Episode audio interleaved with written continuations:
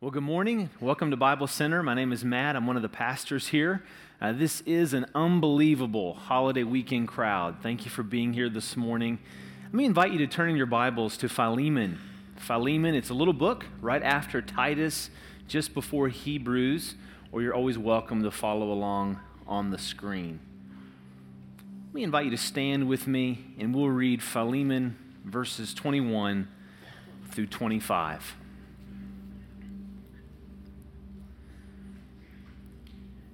Confident of your obedience, I write to you, knowing that you will do even more than I say. At the same time, prepare a guest room for me, for I am hoping that through your prayers I will be graciously given to you. Epaphras, my fellow prisoner in Christ Jesus, sends greetings to you, and so do Mark and Aristarchus, Demas and Luke, my fellow workers. The grace of the Lord Jesus Christ be with your spirit. This is the word of the Lord. You may be seated. Once upon a time, a man had 17 camels. Unfortunately, the man passed away, and when his sons read the last will and testament, they learned of their inheritance. They learned that the oldest son was destined to receive half the camels. The middle son was destined to receive a third of the camels, and the youngest son was destined to receive a ninth of the camels. Well, when they started doing their math, they began to argue and they realized that 17 camels can't be divided by two, three, or nine. They'd almost got into a fist fight, and so they decided to see the elder woman of the village. As they approached her, they explained the situation and, and their confusion, and she said, Well, I'm not great with math, but I own one camel, and I'm happy to donate it to this cause. And so they thought, well, this poor dear lady, she doesn't know much about anything, but thankfully she decided to give us her camel. So they went back home and they did the math again, and now they had 18 camels. They divided it by two, and so the older son got half. Uh, the middle son got his third, so he got six, and the youngest son got a ninth, and he got two. When they added it all up, they realized 9 plus 6 plus 2 equals 17. So they had one camel left over, and they decided to give it back to the poor, dear old lady who knew nothing about math. She might not have known much about math, but she knew a lot about resolving conflict. You see, really, the key to resolving conflict is like finding the 18th camel. What is our common ground, and what can we do to make peace out of a very sticky situation? You know, I'm convinced God is doing great things with Bible Center, and our vision is to be a church that Charleston can't live without. But more than any other ministry initiative, more than any other building we'll ever build or program we'll ever start, if we as a church can wrap our minds around and get a handle on conflict management, we will rock this city with the gospel of Jesus Christ. So, how do we do that? How can all of us grow in this area? Well, feel free to follow along in your outline or on the app. We're going to look at three principles the Apostle Paul gives us rooted in the gospel. Number one, how can we be a peacemaker? Well, we can be positive. Number one, be positive. If you're new to this series, we've been talking about a man by the name of Philemon. Philemon was a wealthy businessman in the city of Colossae, an area we now know as Turkey. And Philemon, at some point in time, had gone on a business trip to Ephesus and heard the Apostle Paul preach the gospel. He became a believer, a follower in Jesus Christ, and came back to his hometown, Colossae. He opened his home to uh, be the place where the church in that city would meet, so he must have had a somewhat of a larger home. A young pastor by the name of Epaphras was the teaching pastor uh, in the church. And in the home, not only were there Christians, but unfortunately, there were also slaves. Like most Roman nobility of that time, Philemon owned slaves, and one of them was a man by the name of Onesimus. Onesimus stole from his master and he ran away from home. We believe he probably ran to Rome, where Paul was in prison or in house arrest. And while he was in Rome, he met the Apostle Paul. As providence would have it, God brought him across Paul's path. He heard the same gospel that his master Philemon had heard, and Onesimus too became a Christian. Now let's put ourselves in the Apostle Paul's shoes for just a moment. Let's say we are Paul and we know the law. The law says we have to send Onesimus back home to Philemon. But like Paul, we don't like this institution of slavery. We don't like all that it represents. It's counter gospel, it's counter Jesus. What would we do? Well, the Apostle Paul does the unthinkable. He sends Onesimus back to Philemon, but he says, Receive him not as a slave, but as a brother. And the words that Paul writes in this letter laid the foundation for the abolition of slavery, not only in England, but eventually in the United States. Paul is very positive. Look at his outlook with me in verse 21.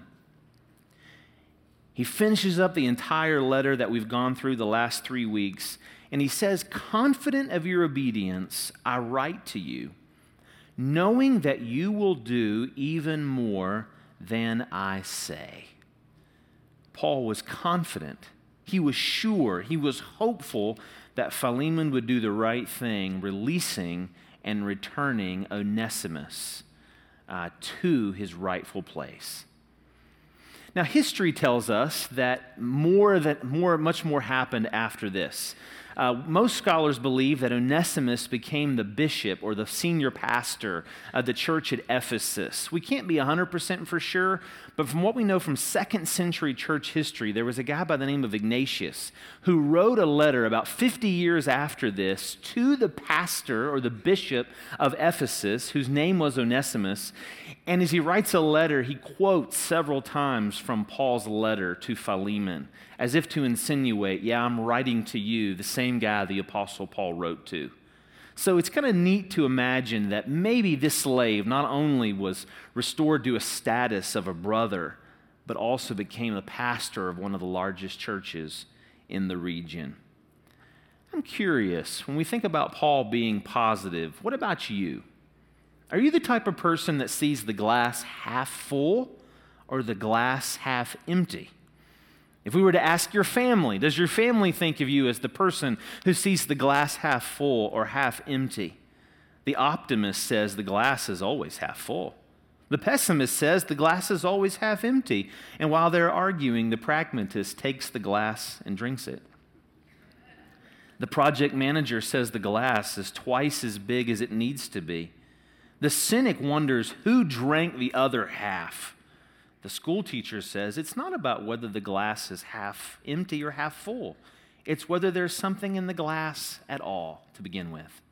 The worrier frets that the remaining half will evaporate by morning.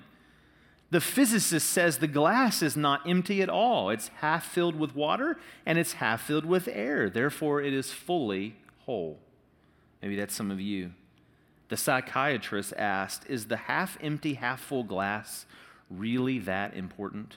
Let's set this issue aside for a moment and talk about what's really bothering you. The police officer asks or says, I'll ask the questions, thank you. The IT support person says, if have you tried emptying the glass and then refilling it? the CPA asks, why bother setting such an arbitrary glass ceiling? We need more revenue streams as well as to monetize the difference in perception. The nurse says, We are monitoring your fluids, so you really need to drink all of it, no matter how much is in the glass. The worn out mother of her persistently demanding three year old says, Sweetheart, it's whatever you want it to be. Please just leave mommy alone and give me five minutes of peace and quiet. We all have different personalities. Maybe you fell somewhere between IT specialist and pessimist or optimist, whatever that looks like for you. I think we all could feel God's invitation to be more faith filled, to be more positive, to be more hopeful. I love what Paul writes about love in 1 Corinthians 13 8. He says, Love bears all things, believes all things, hopes all things, and endures all things. What would happen if you were more positive, say at work? What would happen? You know, whenever there's a new policy or a new structure or, or some new procedure that comes down, are you the person that always screams, the sky is falling? Or are you the person that's known for being somewhat faithful, faith filled, or hopeful, at least as much as you can be in the situ- situation? What about at home? Are you the person known for being positive, faith filled, hopeful, or always being negative? We got vacation coming. You know, and some of us dads, let's throw dads under the bus for a moment. It's not Father's Day yet. Um, you know, some of us dads, we go on vacation. If you're like me, what we do is we see the entire time the checkbook, right? Like here we are at Disney, standing on the surface of the sun.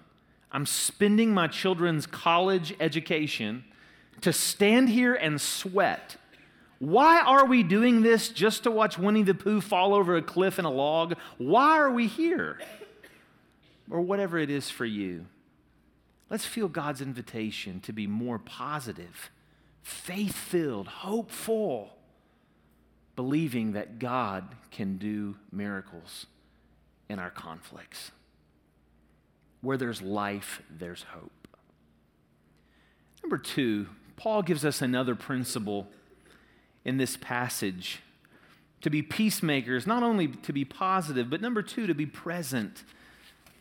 Number two, to be present. In verse 22, I love this. At the same time, he writes, prepare a guest room for me. I am hoping that through your prayers, I will be graciously given to you. Number two, we feel God's invitation to be present. Paul tells Philemon that he wants to visit. This isn't the case of you better watch out, you better not cry, you better not pout. I'm telling you why. Santa Claus is coming to town. But, but instead, Paul wants to visit as a friend. Now, Paul knew how to play his apostle card. There were two times, one in 1 Corinthians, one in 2 Corinthians, when Paul says, I am going to visit you, and it's not going to be pretty. And Paul could do that as an apostle, a direct descendant, given the authority from Jesus. But that's not what he does here. Instead, he says, Philemon, prepare a guest room for me. I'm coming to your house. I want to see you. I want an update on how this conflict is shaping up and playing out. Maybe you have a guest room in your home. Think about what would you do to your guest room to prepare it for the Apostle Paul? It's kind of a neat, neat thought. Uh, maybe you know get the Christmas decorations out of there, you know, sweep the floor, maybe change the sheet, whatever it is you would do. He writes to Philemon and says, "I'm coming. Please prepare a guest room for me." What is Paul doing here? Well, he's running to the conflict, not away from the conflict. And there's two principles that stand out. They're not in your notes, but if you're taking notes, you might write these down. No conflict is ever resolved without presence. No conflict is ever resolved without presence. In other words, in order for conflict to be resolved, somebody's got to go to somebody else. It's never resolved without presence. Number two, love always takes the initiative. Love always takes the initiative. Now, I realize in both of those principles, there's a lot of leeway. When do you know when's the right time to go to somebody? Uh, those of us uh, have some of us have gone to people way too soon and we've wanted we've loved the thought of resolution more than we love the person and i recognize there's a time to speak ecclesiastes says and there's a time for silence but there's also uh, this, this invitation from the Lord for us to press in. He says, if you come and you bring your gift to the altar, Jesus says, and you remember that your brother or sister has something against you, leave the altar and go and try to be reconciled to your brother. Maybe we can use email to set up the meeting. Maybe we can use text to set up the meeting. Maybe even a phone call to set up the meeting. But there's no substitute for physical presence. When we sit with somebody else and we hear their perspective, even if their perspective is wrong, but usually the truth lies somewhere between two extremes. You know, some of our ancient cultures understood this far more than we do, probably because they didn't have access to computers. Uh, but there are even some tribal cultures today that still understand this principle. The San people of the Kalahari Desert are masters at conflict resolution. I read this week that they are master hunters and they use poison darts, uh, skilled hunters. But they have a procedure. Two things happen when there's conflict in the village. One, they all come to the bonfire. Everybody comes to the campfire. That's where conflict is resolved. Number two, somebody is always assigned by the elders to hide the poison darts. Love that. Like, people are the same everywhere. They'll sit around the campfire for as long as it takes, days if necessary, trying to find a resolution. There are instances, according to the article, where uh, there's someone who will not quit their position, or maybe everybody else says, you know, this is the right position, this is the wrong position, and someone persists in their anger or their stubbornness. And so there are times where they'll send them away to relatives for a short season. But according to the article I read, they always invite them back for another attempt at conflict resolution. Man, what a great, beautiful picture of the gospel and of the church. With whom is God inviting you to be present? Who does the Lord want you to call this week, to email this week, or text this week and ask if you can have coffee, or if you can come over for a visit, or if, if you can meet at a restaurant and just talk? Who is the Lord inviting you to do that with? I recognize there are boundaries that have to be set. This week, many of you have, or this month, you all have emailed and given examples and stories. And my heart is moved by the way many of you still have been hurt deeply in life and in family. And I recognize it's not just a 35 minute sermon that's going to fix everything. Sometimes there are boundaries. I have folks in my family who, that Sarah and I have to uh, not let in certain parts of our house when they come and visit for fear of them stealing out of our medicine cabinets or, or some other part of the house. I recognize boundaries are needed. Some of you are CEOs and, and leaders of companies, and sometimes you have to make hard decisions. I recognize all that. But may the Lord help us to be people of presence and people who run to conflict, admitting when we don't do everything right because we don't. None of us do. And if Bible Center Church this year never started one new program, never started one new initiative, never entered into any new, any new plan or procedure, if we this year just ran after the people with whom we have conflict, what could God do in this city and in this church? Let's be positive. Let's be present. And number three, let's be personal. Number three, let's be personal. We see it in verses 23 and 24. Paul models the gospel. He models what Jesus did for us 2,000 years ago. Verse 23, he says, Epaphras, my fellow prisoner in Christ Jesus, sends greetings to you. He's going to list five names of friends. Epaphras is the first. And he says, And so do Mark and Aristarchus. If some of you have children and name your son Aristarchus, I will buy you a steak dinner. Uh, Demas and Luke, my fellow workers. Paul shows his heart for teamwork. There's no one man band. He, he often recognized people by name because people, they weren't just a crowd to him, they were individuals. Pastor Bill Tansey did this beautifully the other night at the eighth grade graduation. My daughter graduated from Bible Center School, and he gave the commencement speech. And it was beautiful. He had previously got all their names and went down through the meaning of all their names and addressed his speech right to them about the meaning of their name. It was beautiful one boy, his name was Colin. And we all learned, and I looked it up afterwards just to be sure. The name Colin means playful puppy. And so I felt bad for that eighth grader for the rest of his existence, will be known as the playful puppy. But it was a beautiful speech. What's Paul doing? He's doing what Bill did. He, he's personalizing. He, he's, he's showing that forgiveness is important because there's a bigger picture at stake. It would be like a mom and a dad saying, you know what, we've really got to work on our issues. We've got to resolve our conflict, if nothing else, for the sake of the kids. It would be like two church members saying, we've got to resolve our conflict, if, if nothing else, for the sake of the church. It, it would be like uh, two people at work saying, We've got to resolve our conflict. Even two managers or two executive leaders, we've got to resolve our conflict for the unity of our organization. And so Paul writes to Philemon and says, you, You've got to resolve your conflict with Onesimus because there's more people involved than just the two of you. And this week, studying through this passage, it, it, you can almost you can almost see Paul's mind. You can almost see his motives for writing. And he lists these, these five people on purpose. Epaphras. If you're taking notes, Epaphras was the founder of the church.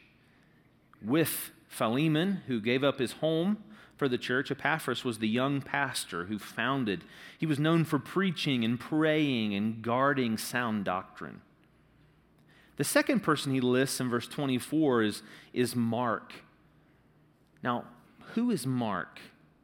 Well, he's the author of the Gospel of Mark, right? Matthew, Mark, Luke, and John. So Mark and Luke are both mentioned here.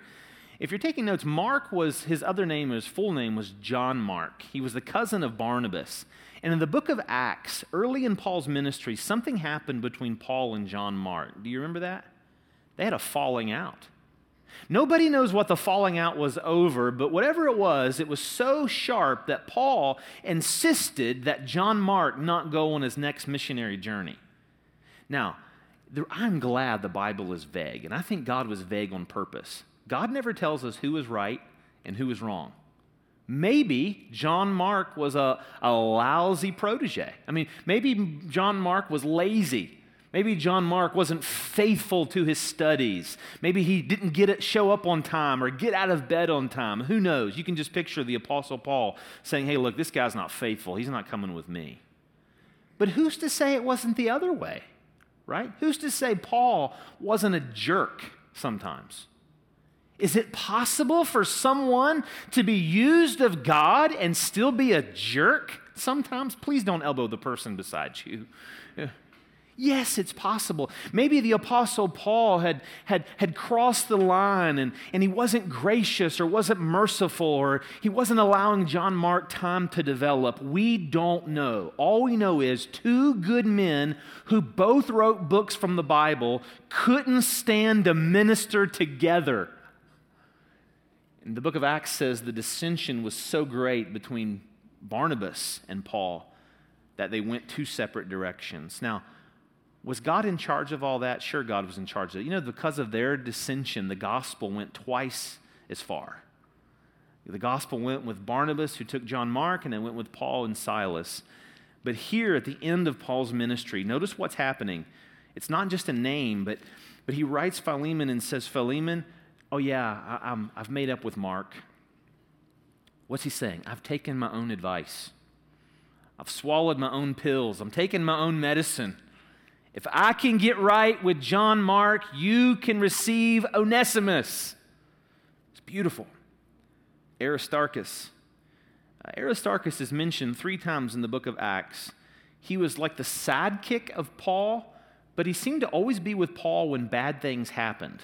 When there were riots, when they were getting beat, or they were getting shipwrecked.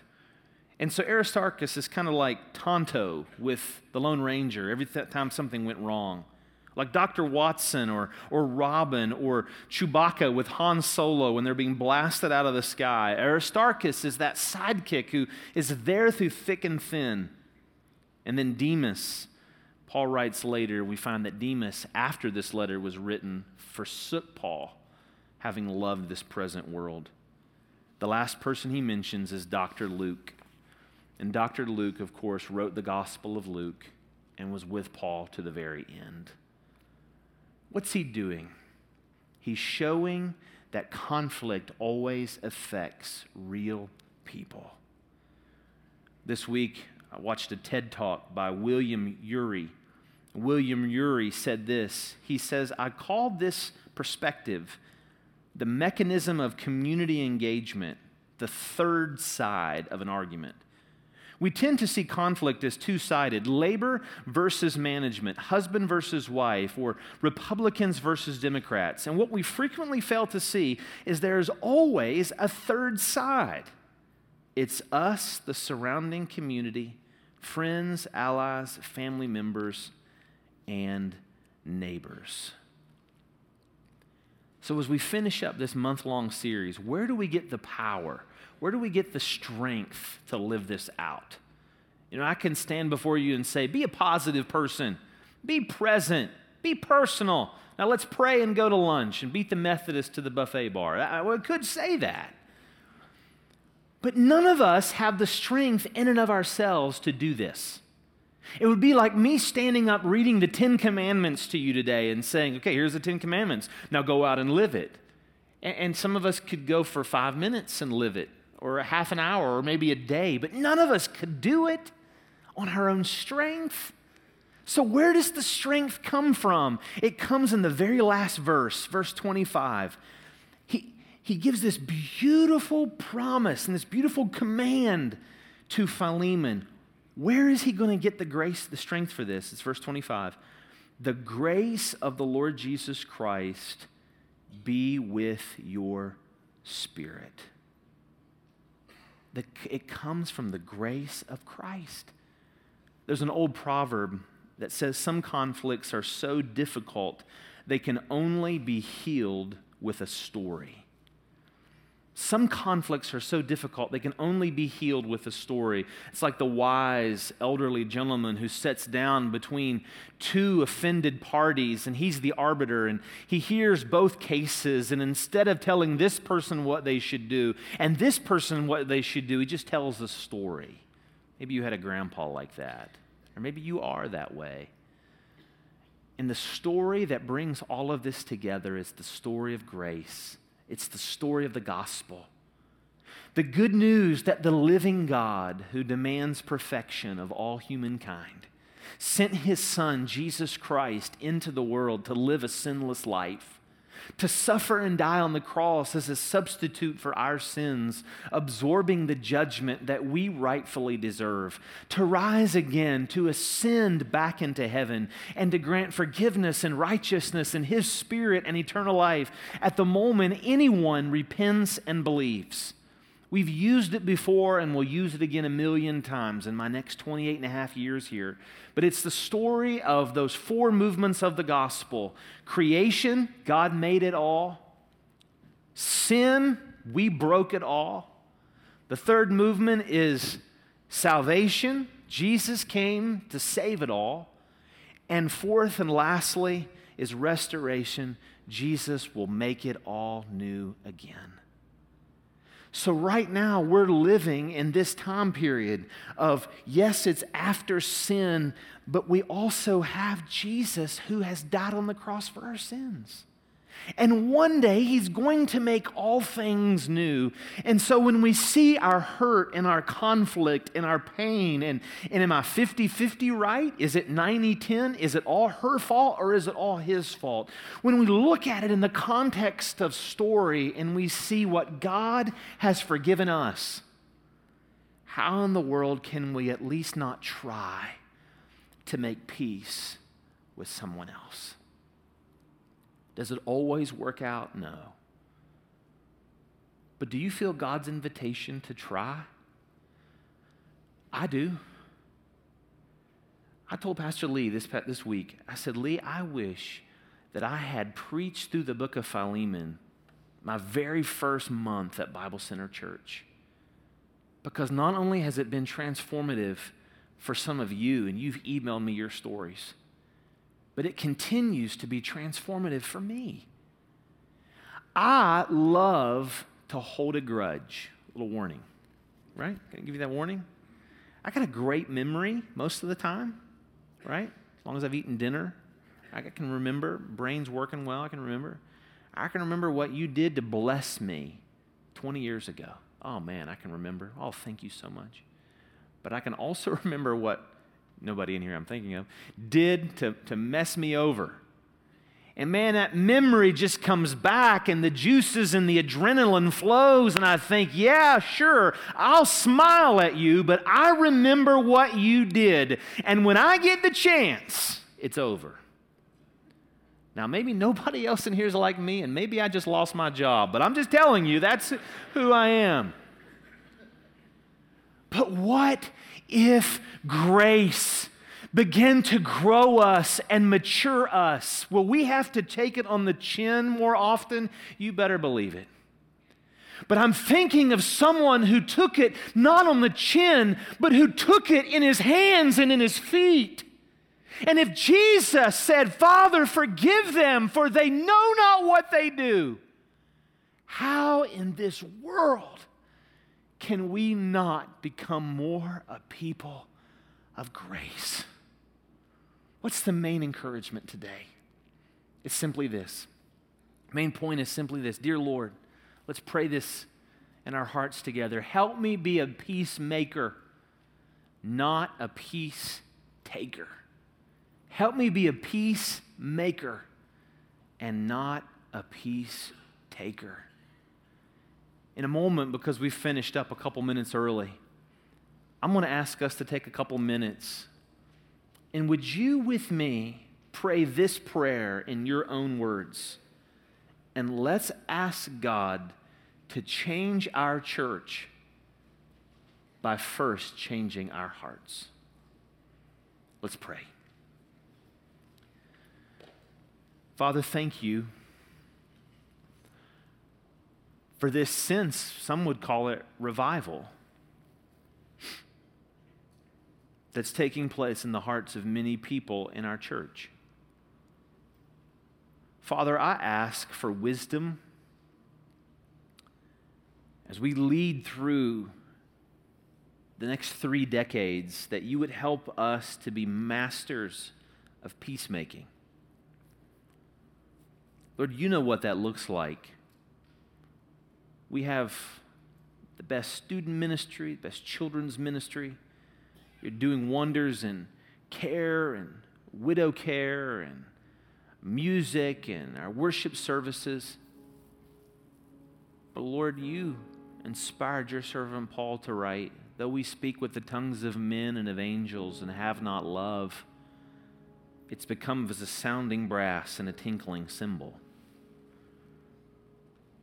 Lord, this is a small town, small state. And there is many relationships that need to be mended in this city. And Lord, help us to humble ourselves when we've done wrong or done the right thing in a wrong way. Help us to be the first to take the initiative out of love. With heads bowed and eyes closed, I want to begin by asking you if you've never put your faith and trust in Jesus and you need that grace, this is a great weekend to become a child of the King. I'm going to pray a prayer. I'd love to invite you right there where you sit. Whoever calls on the name of the Lord shall be saved. And right there where you are, you can become a Christian. In your own words, in your own way, let me invite you to pray this with me in your heart. Dear Lord, I know I'm a sinner. I know I've broken your law. Sometimes I've wanted my own way. But I believe you love me. I believe you save sinners. I ask you now to save me. Thank you for sending Jesus to die on the cross. I believe he rose from the grave. I want him to be my master and Lord. Right there where you sit, if you prayed that prayer with heads bowed and eyes closed, let me encourage you after the service. I'll be out in the gathering space by the doors. We'll have a pastor here at the front, there's folks in the living room would you just come by one of us and say, hey, I want you to know I prayed that prayer. We don't embarrass you, we'll not even stop you. We just want to get your information or ask you to reach out to us this week. We can follow up together and help you in the journey of the Christian life. Christians, how about we take a minute and pray that prayer? Dear Lord, make me a peacemaker, not a peace taker. And we'll conclude with a song in a moment.